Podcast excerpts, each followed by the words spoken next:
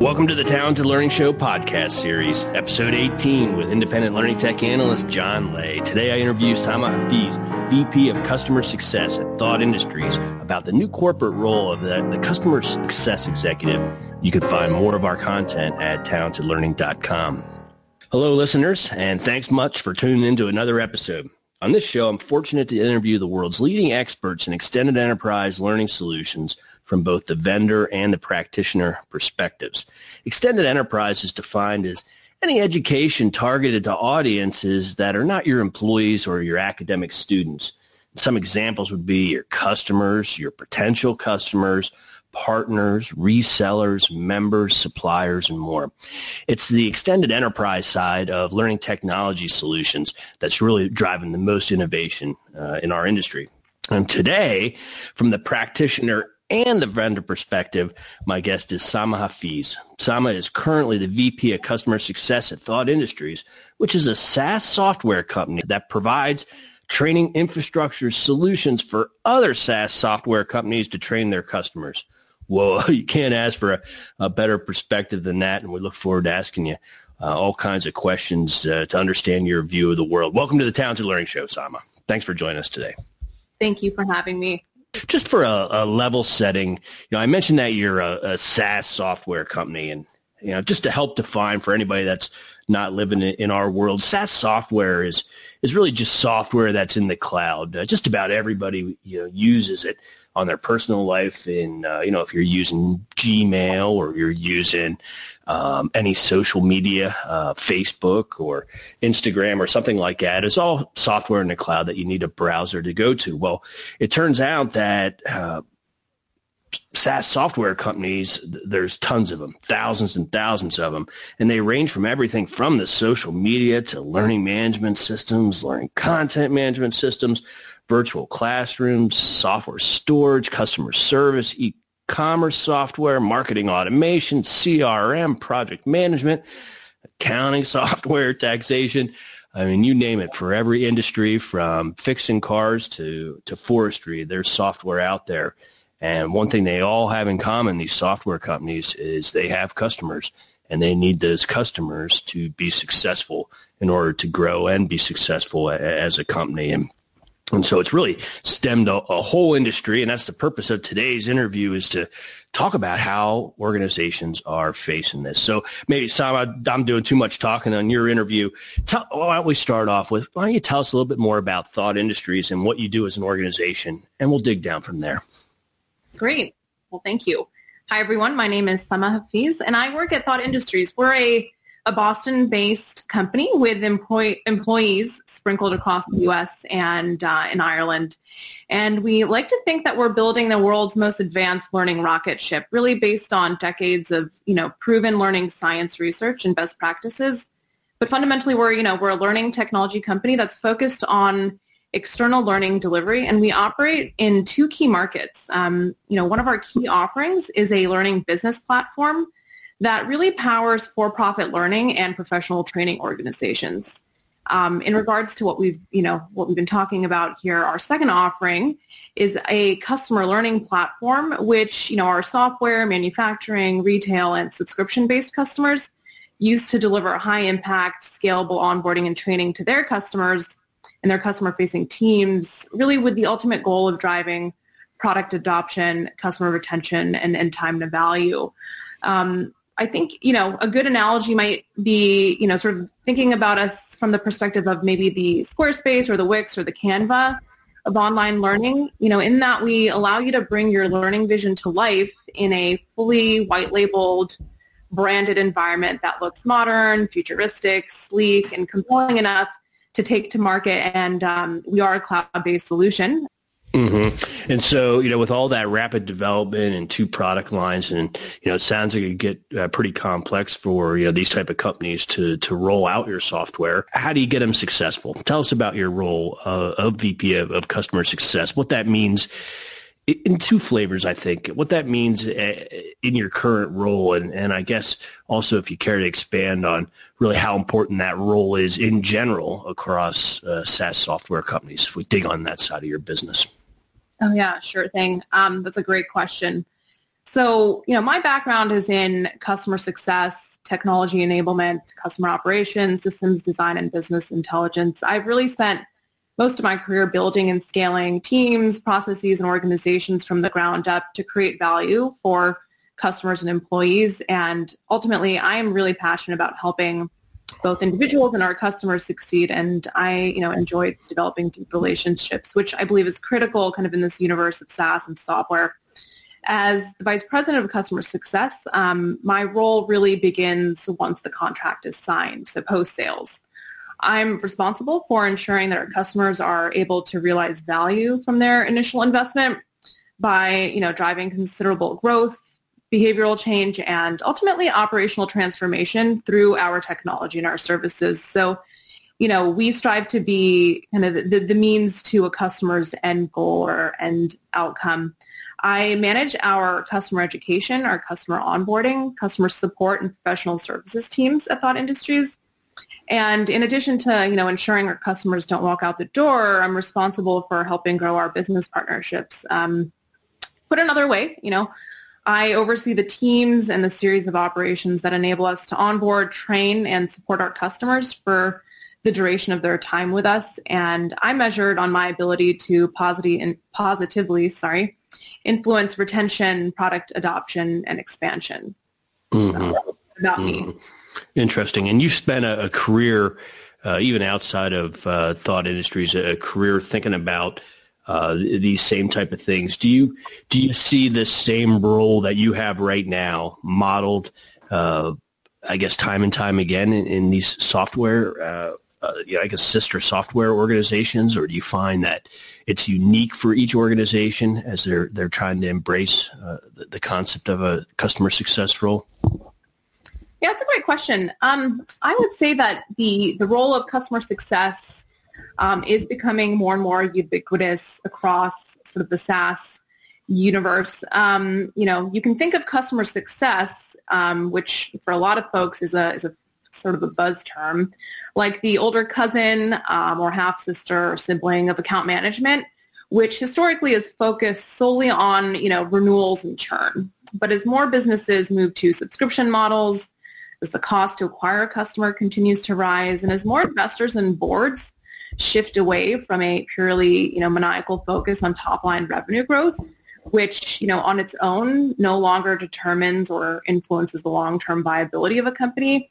I think we're starting to see, you know, that more and more companies are investing in hiring dedicated customer success teams and executives to oversee and, and invest in the success and business outcomes of their customers, not simply just renewal and churn. Um, so yeah, we're starting to definitely see more traction and fundamentally, um, you know, if you look at some of the metrics as evidence, we've seen exponential growth of the customer success profession. If you, you know, we're among some, some of the early customer success um, evangelists, then, you know, you would have maybe gone to a, a customer success you know, conference and maybe been in a room with anywhere from maybe 30 to 300 people. Now these conferences are attended by, you know, thousands of, um, you know, professionals across the world. And, you know, the, the role can vary from company to company and um, folks might have a background in sort of traditional client services or consulting or solutions architecting, product. Um, it can be really a mixed bag and does vary by industry.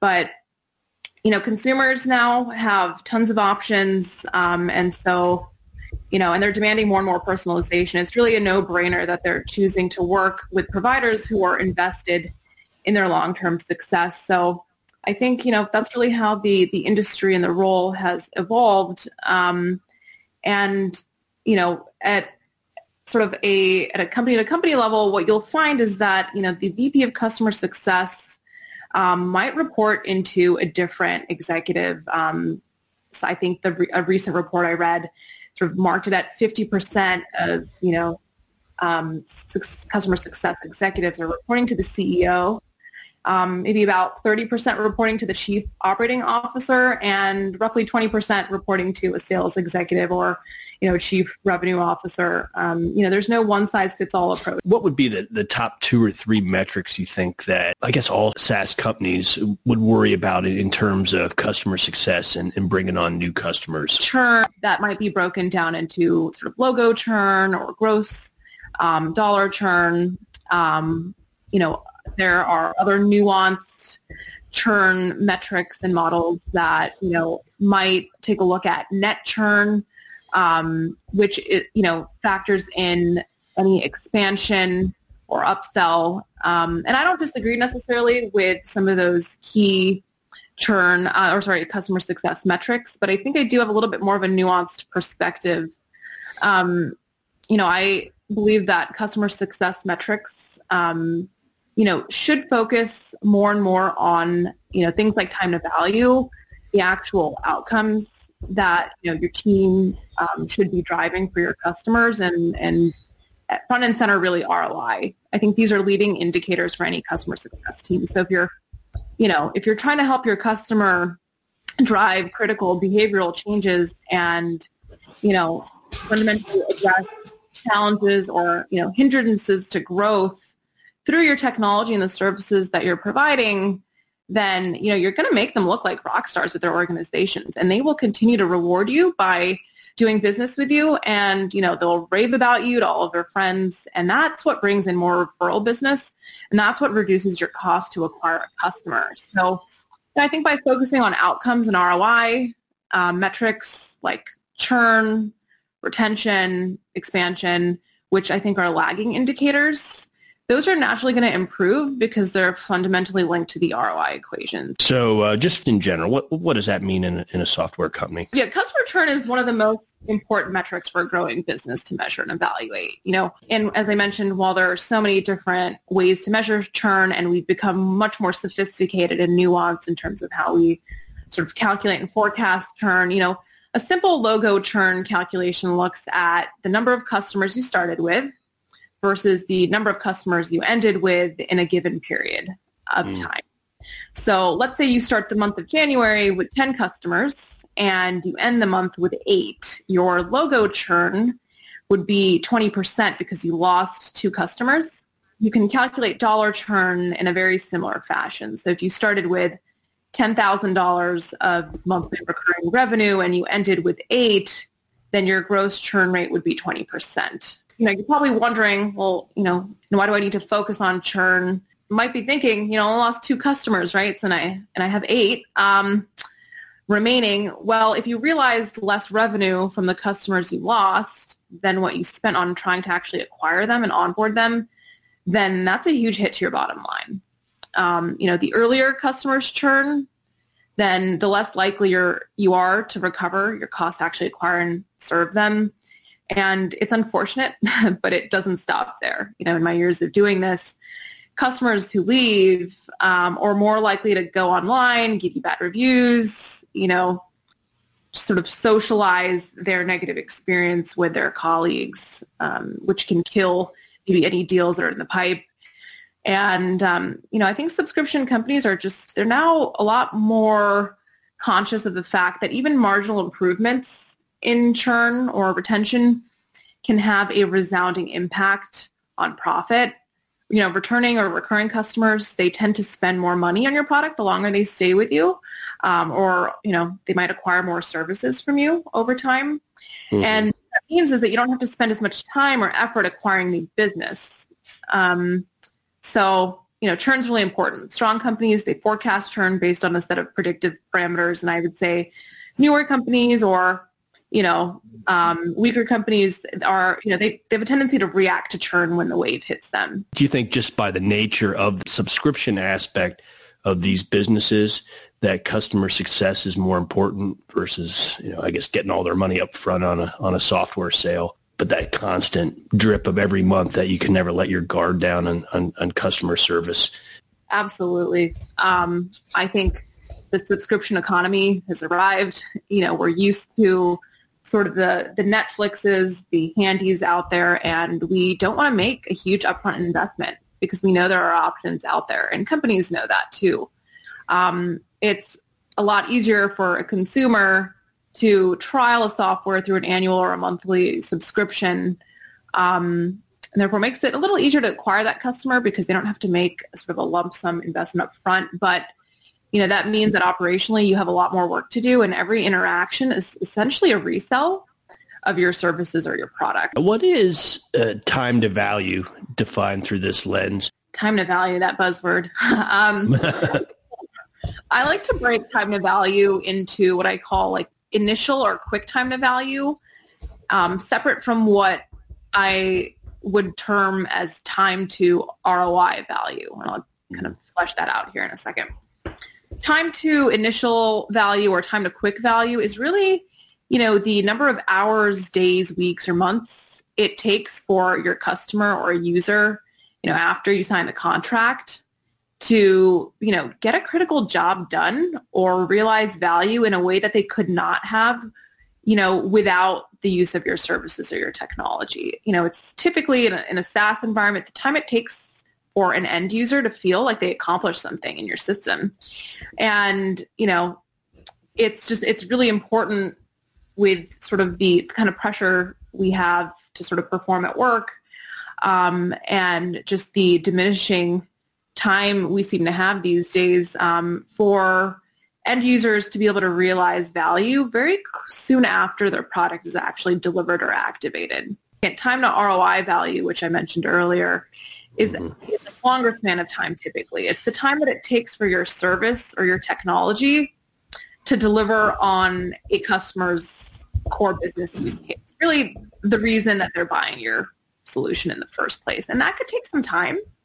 Um, I'll just give you some examples of initial or quick time to value that are relevant to our customers. So, you know, folks that are um, signing up with us are, you know, consolidating from multiple systems to just a single system, and that alone can save them, you know, a considerable amount of money and make room for budget, um, you know, make budget room for headcount or other, you know, important company initiatives. Um, Another example is just the simple migration of content and or users from an old clunky stitched together, patched together system to, to our system. Um, or, you know, something as simple as just being able to drive actionable reporting that you can now go take to your boss and, you know, deliver some critical insights that help optimize your business. So those are some sort of examples of quick time to value that don't require you to fully train or ramp up or onboard or, you know, um, launch a customer. The, um, the relationship to churn here, um, which you asked me about, uh, you know, really the longer it takes for a customer to feel like they're getting, you know, value out of your system or accomplishing something, the more they're going to doubt why they invested and bought your product or your, your software. Um, and then you end up with an unhappy, unengaged walking customer that wants their money back and is suddenly escalating and, you know, it can get real ugly real quickly depending on, you know, the, the sort of the pressure to, to perform and other sort of variables. But, um, you know, in a nutshell, there's a direct correlation between um, time to value and your ability to both renew and um, you know upsell a customer. Well, unbelievably, we're at our time already, but we have uh, one last question. There's uh, there's going to be lots and lots of people on this podcast that are nearly as far as you uh, in thinking about this topic. Any advice you would give to people getting started or organizations getting started in customer success? And what's the best way to go from zero to, to, to 60 here or even 30? Yeah, so if you're just getting started in customer success or customer education, you know, I was once a newbie myself. I think the best place to start is by asking yourself what you're passionate about. I think to live and breathe customer success or customer education, you fundamentally have to be passionate about helping customers work through their unique challenges. Um, you know, it's a lot easier said than done. Um, but if you don't really live in their universe or attempt to sort of embed yourself within their, um, you know, their organization, then it's really hard to design a relevant training or an education program, and it's hard to help them succeed. Um, our customers, you know, they're not accounts; they're our partners. We we are stressed out when they're stressed out. Their highs are our highs. Um, you know, we we really work through um, their needs and challenges um, as though we're operating as a single team. So, you know, if you're looking to educate your customers today and you don't know where to start, um, you know, I think a, a set of self-discovery questions is probably sort of your best starting point. Um, you know, do you have dedicated resources to managing your training, delivery, and operations? Um, you know, what kind of education and training do you want your want to deliver to your end users? Um, you know, I think there are lots of options for um, young professionals looking to sort of embark in, in you know, a career in customer education. Um, but I, I, think you've got to look to see if the passion's there, if the interest is there, um, and really talk to people who've done the job, right? Interview them, ask them what they think. And if anyone has any questions or wants to sort of, you know, have a one-on-one chat, you know, guys are welcome to reach out to me directly over LinkedIn or over email. Outstanding. Well, there you have it, folks. Some real sage and experienced insight and wisdom about customer success and what that means and how to measure it and how to get started and things to think about. Uh, a really fascinating conversation and so glad you took the time to, to virtually stop by, Samma. Thank you, audience, also for tuning in to another episode of the Talented Learning Show podcast series. You can find more of our fiercely independent content at talentedlearning.com. Uh, thanks and, and have a great day. Thanks, Samma. Thanks, John.